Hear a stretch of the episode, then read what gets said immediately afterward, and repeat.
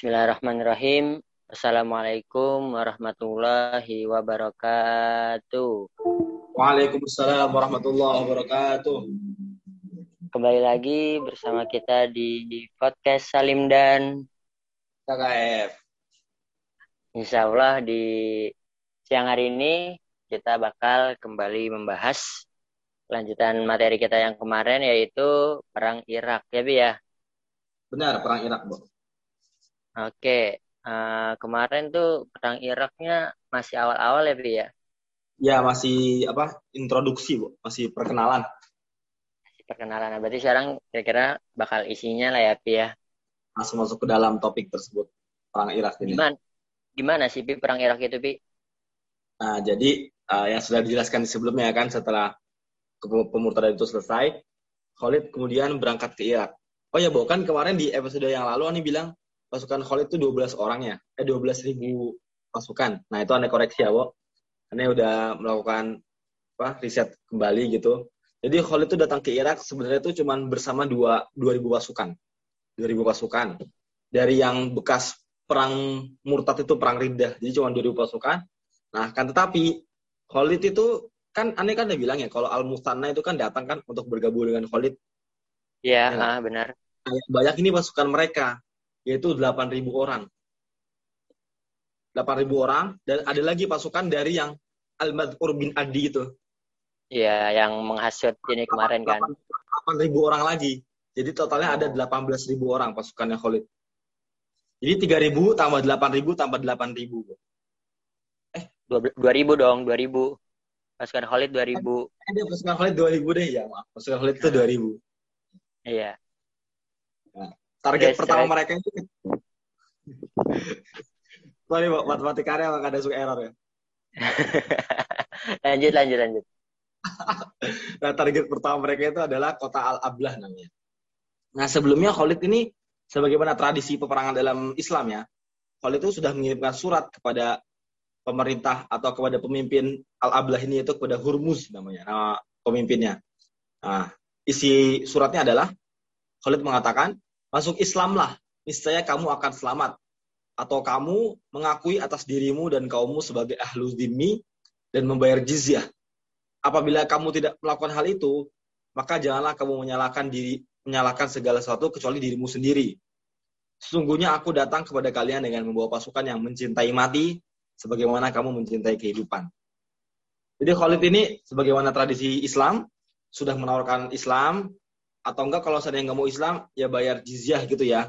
Tetap ya. kafir tapi bayar jizyah. Nah, kalau seandainya nah. tidak mau dua opsi tersebut ya akan diperangi gitu. Nah, Khalid ini tentu ya sebagai seorang pemimpin militer kan boleh lah ya pakai kata-kata mengancam kan untuk menghancurkan psikologi musuh kan. Makanya yeah. Khalid bilang, Aku datang membawa pasukan yang mencintai mati sebagaimana kamu mencintai kehidupan. Seperti itu. Biar gentar ya, biar pasukan musuh. Iya, gentar. Biar itu aja akan gertakan nah. dalam dunia peperangan tuh itu hal yang lumrah kan, Bu. Jadi dibolehkan saja kan? Benar nggak? Iya, benar-benar. Yang kejam-kejam kalau kata aktivis-aktivis HAM kan itu kejam. Ya memang kejam sebenarnya, cuman dalam situasi peperangan hal itu merupakan hal yang lumrah, benar nggak, Bu? Iya, benar. Nah, nah terus Bi, Nah, sekarang kita beranjak ke perang pertama, Bu. Perang pertama yang terjadi di negeri Irak. Hmm. Namanya Perang Batu Salasil. Nah, kedua pasukan itu bertemu di wilayah yang bernama Khozimah. Nah, Hurmus itu datang duluan, Bu. Berhasil datang ke tempat itu duluan. Nah, makanya Hurmus bisa mendapatkan posisi yang mana itu dekat dengan sumber airnya gitu. Dia naruh hmm. pasukannya di tempat yang PW lah istilahnya. Dan Khalid yeah. itu datangnya belakangan, itu dapat posisi yang tidak enak lah, pokoknya tidak ada airnya, tidak strategis dan lain sebagainya seperti itu. Karena kan ya dia sisanya, benar nggak? Ah, benar. Nah, tetapi Khalid mengatakan kepada para pasukannya, turunkanlah barang-barang kalian dan bersabarlah. Sesungguhnya air akan menjadi milik di antara dua pasukan yang paling bersabar dan pasukan yang paling mulia. Jadi karena sudah tidak ada air dan kehausan, Khalid menyuruh pasukannya untuk menurunkan barang bawaan. Jadi cuma bawa badan sama yang bawa kuda ya bawa kuda gitu, sama bawa senjata aja gitu, cukup. Jadi barang-barangnya diturunkan biar nggak terlalu berat dan tidak melelahkan gitu ya, Bu.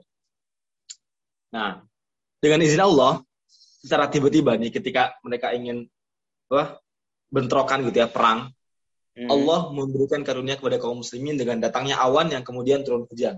Sehingga kaum muslimin tetap dapat air. Jadi ini kayak semacam karomah gitu ya buat Khalid gitu ya. Iya. Yeah. Nah, ketika keduanya ingin bentrokan, Hurmus ini melakukan tipu daya kepada Khalid, Bo. Hurmus sudah bersepakat dengan para pengawalnya nih, Bo. Untuk menata Khalid duel satu lawan satu. Kemudian setelah Khalid nanti sendirian, kan mereka maju nih kan di tengah-tengah medan, bener nggak? Iya, mau duel kan. Ya, mereka kan sendirian kan, artinya kan sendirian kan, nggak dikawal uh -huh. kan. Nah, ketika, ketika Khalid sudah sendirian tersebut, maka pengawalnya Hurmus akan datang beramai-ramai menyerang Khalid. Jadi kayak dikepung gitu, kayak dijebak. Nah, setelah mulai duel nih, Khalid pun dengan mudah mengalahkan Hurmus. Ya jelas lah ya Khalid siapa yang nggak kenal gitu ya. Nah tiba-tiba pengawal Hurmus keluar dan mengepung Khalid dan bersiap menyerangnya. Namun Khalid tetap berhasil membunuh Hurmus. Melihat hal tersebut, kok kok bin Amr nih maju bersama pasukan berkuda untuk menyerang pengawal Hurmus. Singkat cerita, pasukan Islam berhasil mengalahkan pasukan Persia. Jadi udah curang, kalah lagi itu. Kurang malu apa itu, Bu? Ya, udah kena mental lah ya, Pi ya. Uh, udah kena mental sih. Nah ini mungkin sesuai dengan apa yang Khalid prediksi ya, Bu. Di di saat uh, Khalid bertemu dengan Al-Koko gitu. Ini orang ini hmm. kalau dia pasukan musuh ketemu dia langsung pacar kacir. Ya memang Itulah bukti dari kehebatan Al-Qoq bin Amr gitu loh, Bu. Sudah terbukti di perang hmm. pertama langsung lah, Bu. Di perang pertama langsung terbukti keberanian Qoq itu. Nah, Bu. Nama perang Zatus Salasil ini ada ada sebabnya, Bu. Kenapa dinamakan Zatus Salasil? Kenapa Zatus Salasil itu artinya rantai, Bu. Nah, mengapa demikian? Karena pada saat perang tersebut, pasukan Persia itu, Bu, mengikatkan hmm. diri mereka, merantai diri mereka gitu dengan yang lain agar tujuannya tidak lari. Namun hal tersebut tidak berfungsi apa-apa ketika melawan kaum muslimin ya. Karena kan pemimpinnya sudah mati gitu ya. Mereka mau kabur jadi malah lambat, bener nggak? Iya malah ngeberatin doang ya kan sih. Iya betul. Nah, akhirnya karena hal tersebut gitu ya, Bo. Uh, kaum muslimin berhasil membantai banyak pasukan musuh gitu, Bu ya. Tapi tapi tentu ya, Bo. Nah, saking banyaknya saking banyaknya ghanimah atau harta rampasan yang diperoleh itu mencapai seribu unta gitu loh. Pokoknya harta rampasannya banyak banget lah pokoknya iya banyak banget. Angka tapi tetap ya Khalid tidak mengganggu para petani. Pokoknya warga-warga sipil yang tidak apa tidak perang, perang gitu ya. Ya, itu tidak tidak boleh diganggu gitu ya. Nah, berarti uh, di perang Irak ini ada berapa perang, Pi? Ada empat perang, Bu, untuk hari ini ya. Hari ini kita bahas empat perang. Sebenarnya ada lumayan banyak ya. Oke. Nah, Lanjut berarti perang kedua apa tuh? Yang kedua namanya perang Asani. Perang kedua namanya. Perang Asani, oh, perang kedua. Nah, jadi kan sebelumnya nih, Bo, Hurmus kan sebenarnya, Bo, telah mengirimkan berita kepada Kisro tentang pasukan Khalid. Jadi Hurmus melaporkan gitu kepada Kisro bahwasanya mereka ingin bentrokan sama Khalid gitu ya. Nah, hmm. Maka Kisro memberikan bantuan yang dipimpin oleh Korin. Namanya Korin, Bo. Namun kan Hurmus yeah. sudah terbunuh ya Bu di pertempuran Datu Salasil yang sebelumnya tadi. Nah, hmm. sisa pasukan yang kalah di perang sebelumnya itu lari dan bertemu dengan Korin. Nah, mereka menggerutu dan mencela-mencela kaum muslimin gitu ya. Kayak orang-orang kalau kalah bola kan suka ngujat-ngujat sendiri kan, Bu, bener nggak? Iya, iya benar benar nah, benar. Itulah agar kebayang orang-orang itu. nah, mereka bersiaga di tempat yang dikenal dengan nama Al-Madar gitu, Bu. Hmm. Nah, sebelumnya, sebelumnya juga nih, Khalid juga telah mengirimkan pasukan pengintai yang dipimpin oleh Al-Musanna bin Harithah untuk mengejar sisa-sisa pasukan Persia yang melarikan diri. Nah, ketika Al-Musanna mengetahui mengenai kedatangan pasukan Persia, maka beliau menyampaikan berita ini kepada Khalid. Dan Khalid melaporkan kepada Khalifah bahwa dia dan pasukannya telah menuju pertempuran selanjutnya. Maka bertemulah pasukan kaum muslimin dengan mereka di Al-Madar. Nah, sama seperti perang sebelumnya juga nih, Bo. Korin menantang duel satu lawan satu. Jadi mungkin dia berpikir dalam hati, ah ini Hurmus main mah noob aja gitu, Khalid hoki aja gitu. Kalau gue nah. nantangin, gue akan menang. Bener gak, Bu? Kan ada orang yang berpikir gitu. Iya. Itu daerah Korin nantangin tuh, nantangin Khalid untuk duel. Tapi ini lebih atas sebenarnya dari Hurmus. Sebelum Khalid maju, Khalid tuh udah uh -huh. keduluan sama kaum muslimin yang lain. Namanya tuh Siapa Makol namanya? bin Amashi. Makol bin Amashi. Makol ini berhasil membunuh Korin, Bu. Jadi yang membunuh Korin itu bukan jenderal Bukan Khalidnya. Orang Ah. biasa, pasukannya biasa gitu. Iya, iya. Lebih noob berarti ya Korin ya udah hurus. Terus kan kalau gitu, Pi, udah nggak ada pemimpinnya ya tuh, Pi. Nah, itu jalan perangnya gimana tuh, Pi? Nah, kalau di perang Astani ini itu karena pemimpin mereka terbunuh ya, si Korin tadi, pasukan Persia bertempur secara tidak teratur dan sebagian besar tuh melarikan diri, Bu. Nah, tercatat nih, Bu, pasukan Persia yang terbunuh tuh mencapai 30 ribu jiwa di perang. Itu jumlahnya Banyak banget sedikit, ya. banyak Iya. banget. Nah, sedangkan sisanya tuh melarikan diri melalui kapal ya. Jadi menuju sungai kan mereka perang tuh dekat sungai ya, Bu. Sungai Tigris seperti itu, Bu.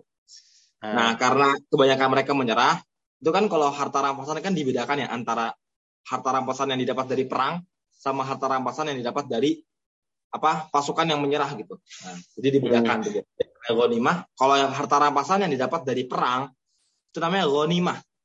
Kalau harta rampasan yang didapat dari pasukan yang menyerah, jadi tidak tidak sempat berperang, itu namanya fa'i. Nah, jadi ini pertama Hmm. kali, Bo. Fa'i itu berada dalam sejarah Islam. Jadi karena Korin sudah terbunuh gitu, Bo. Jadi ya, jadi pasukan Persia tuh kebanyakan menyerah gitu. Nah dia udah kalah Iya. di perang pertama, kalah di perang kedua ya mentalnya makin jatuh, nggak, Bo? Eh, benar, makin ngedon ya. Iya, jadi gitu. Nah, kita beranjak ke perang ketiga deh. Perang ketiga namanya perang Al-Wajlah. Setelah menderita kekalahan lagi di Al-Mazar, Kisra dengan segera mengirim namanya pas Panglima Andar Zagar. Andar Zagar ini nama-nama Persia banget ya, Bu. Andar Zagar. Hmm. Untuk memimpin pasukan yang sangat besar dan menggabungkannya dengan pasukan Bahman Zadzawih. Bahman lah. Bahman aja singkatnya. Bahman Zadzawih. Nah, Ini dari Under Zagar. dari suku ini ya dari suku Zazawai itu ya. iya benar-benar benar. Oh, terus terus gimana? Andar Zakar ini bergerak Bu dari Madaid dari ibu kota Persia langsung menuju Al-Wajlah. Sedangkan Bahman dari arah Sawat. Sawat itu dekat kota Basrah, Bu. Jadi mereka itu rencananya ing- ingin mengepung pasukan kaum muslimin gitu, Bu. Mereka berencana Uh-huh. untuk Tapi, Bu, tapi deh. Khalid juga punya rencana lain ternyata. Khalid tuh berpikir bahwa sebaiknya kaum muslimin itu menyerang pasukan musuh dari empat arah. Jadi dari empat arah sekaligus, Bu. Ini improvisasi tingkat dewa ya memang ya. Jenderal hebat tuh memang improvisasinya nggak kalah main, benar Bu? ya. Ah, ah, benar-benar. Nah, kata Khalid, serangan yang mendadak ini akan membuat mereka terkejut. Nah, Khalid juga memerintahkan Suwaid bin Mukrim untuk tetap berada di garis belakang. Jadi ada satu pasukan lagi yang disuruh tetap di belakang. Takutnya ada pasukan musuh yang nyerang dari belakang itu, Bu. Hmm. Jadi udah empat udah empat arah. Khalid juga menyiapkan pasukan di belakang. Jadi benar-benar strateginya sangat matang. Ya. Nah, setelah berencana tersebut, merencanakan rencana tersebut, Khalid pun berangkat bersama pasukannya menuju Al-Wajlah. Sebagaimana rencananya, Khalid menyerang pasukan Persia dari empat arah ya. Dua kaum muslimin ditugaskan Khalid untuk menyerang pasukan Persia dari belakang dan dari Hmm. kanan dan kiri. Sedangkan Hmm. Khalid dari arah depan gitu. Jadi Khalid di depan, kanan kiri sama belakang, Bu. Jadi benar-benar empat arah langsung, Bu. Iya. Tidak berselang lama dalam posisi yang sesuai gini, Bu. Hancurlah pertahanan belakang pasukan Persia sehingga mereka mendapatkan kekalahan telak. Andar Zagar melarikan diri bersama sebagian pasukannya, namun mereka mati kehausan. Nah kan udah tiga Oke. kali perang, bener nggak, Bu? Iya benar. Dan tiga-tiganya menang. Ini berarti di perang ini Andar Zagarnya ini mati ya, Bi? Andar Zagar mati, tapi Bahman nggak mati, Bu. Bahman, Bahman lari. Oh, oke. Kan kan Bahman Iya, iya. sama Andar Zagar kan? Ah, tapi iya, yang benar berhasil benar. bertemu kan cuma sama Andar Zagar. Berarti Bahman belum ketemu kan? Ah, Nah, iya. Bahman melarikan diri, nggak nggak berani ketemu Khalid gitu. Hmm, Jadi dia lanjut lanjut. lari dulu, mungkin ambil pasukan baru bro. Nah kan pasukan muslim ini udah menang tiga kali kan. Iya benar. Berpidato bu kepada pasukannya seperti ini. Tidaklah kamu melihat nih semua makanan-makanan dan harta-harta yang kita lihat di sini. Demi Allah, andai jihad ini tidak diwajibkan kepada kami dan hanya berdasarkan motif dunia saja, niscaya kami akan cukup merasa cukup dan pulang ke kampung halaman gitu. Jadi ibaratnya pasukan kaum muslim ini sudah menang tiga kali, ibaratnya harta rampasan itu sudah sangat banyak gitu. Jadi kalau seandainya ya. ini itu bukan karena Allah, itu mereka pulang aja, bener gak? Kan udah, udah puas. Udah puas. Uh, udah puas ya. Karena ini kewajiban dari Allah gitu ya, untuk menyebarkan cahaya Islam, ya mereka maju terus gitu sampai pasukan Persia itu mau menerima Islam lah setidaknya, bener gak, Bu? Benar, benar. Nah, seperti itu, Bu. Sekarang pertempuran yang keempat, Bu.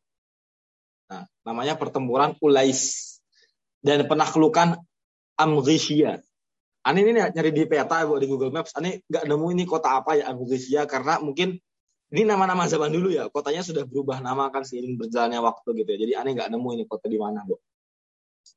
Nah setelah mengalami peperangan di perang Al-Wajlah tadi, Bahman lari dan Bahman ini selain lari dia tuh bersekokol gitu dengan orang-orang Nasrani Arab, orang-orang Arab yang beragama Kristen. Jadi emang ada orang-orang Arab dulu tuh, Bo, yang beragama Kristen yang mereka tuh tinggal di perbatasan antara Irak dan Suriah dan Syam. Jadi mereka orang-orang orang-orang Arab Jadi mereka, Bo. Uh, oh, orang tapi mereka nggak ini nggak orang-orang Arab Nasrani-nya itu nggak sekutuan nama ini apa sebenarnya Romawi.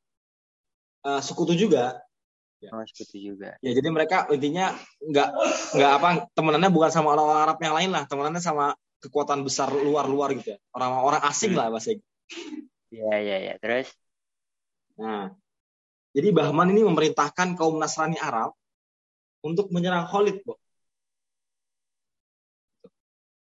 Nah, kemudian setelah Khalid mengetahui rencana bahwasanya orang-orang Arab Kristen akan menyerang Khalid, itu akhirnya Khalid melawan mereka, menghadapi mereka. Awalnya nih, Bo, Khalid tuh nggak tahu, Bo, kalau seandainya orang-orang Kristen ini di backing sama orang-orang Persia. Jadi Khalid mikirnya ya ini orang-orang Arab aja gitu loh, bukan orang Persia. Hmm. Tapi ya.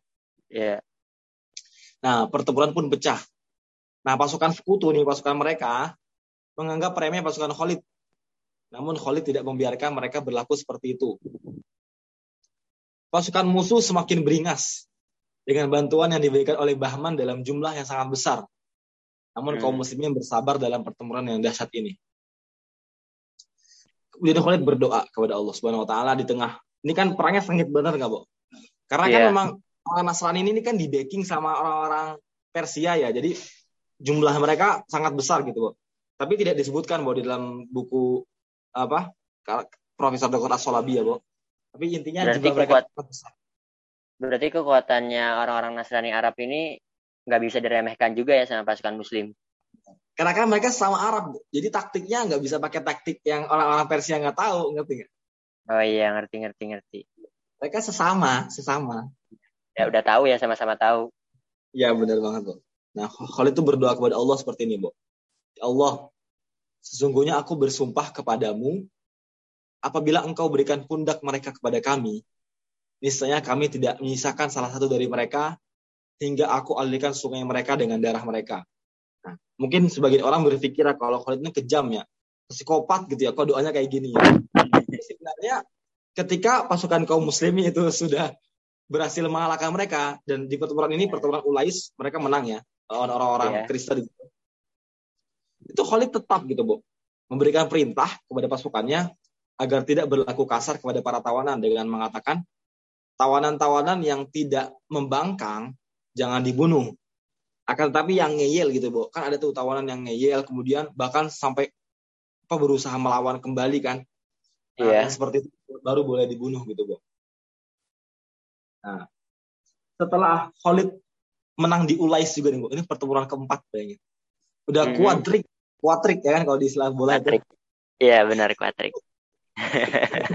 ada Khalid beruntun yeah. loh gak stop gitu. Jalan perang jalan perang jalan perang. Gak ada stop gitu dalam yeah. beberapa pekan langsung nggak ada istirahat. Kayak istirahat dulu nggak ada bener-bener langsung bu.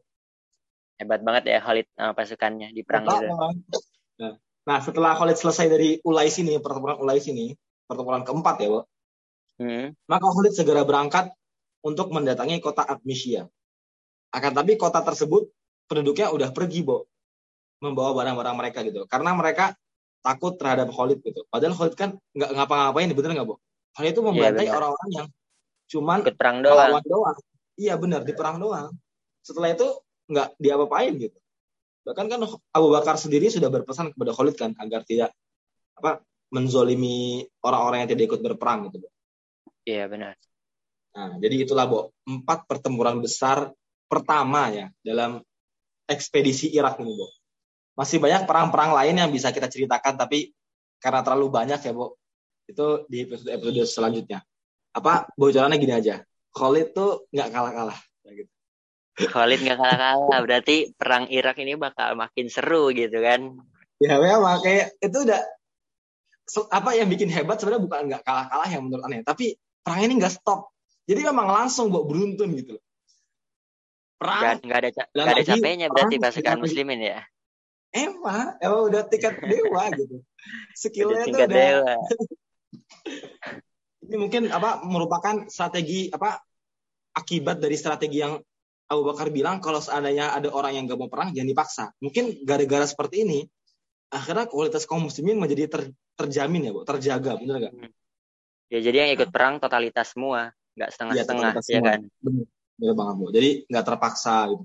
Mungkin pasukan Persia yang terpaksa, makanya mereka tuh pas pemimpinan lari, mereka juga ikut bubar kan. Ikut lari. Iya, benar ya, benar. Nah, seperti itu, Bu. Ya udah, berarti materi hari ini sampai sini dulu ya, Bu ya. Cukup ya, benar, seru sih ya. Seru banget sih kalau katanya ini Khalid sama pasukan muslimnya keren, mantep. Ya, udah. Nah, jadi uh, kita cukupkan dulu mungkin materi kita di siang hari ini. Kurang lebihnya mohon maaf ya Bi. Ya, Bila bener. ada salah kata dari Ane dan Lupi. Oh iya buat teman-teman yang belum dengerin episode episode sebelumnya, jangan lupa didengerin. Kalau udah dengerin episode yang ini juga jangan lupa di-share ke teman-teman kalian biar ilmunya makin banyak kesebarnya. Nah, ya udah kita kita cukupkan dulu sampai sini kurang lebihnya mohon maaf. Semoga semua yang mendengarkan diberikan selalu diberikan rahmat oleh Allah Subhanahu wa taala. Assalamualaikum warahmatullahi wabarakatuh. Waalaikumsalam warahmatullahi wabarakatuh.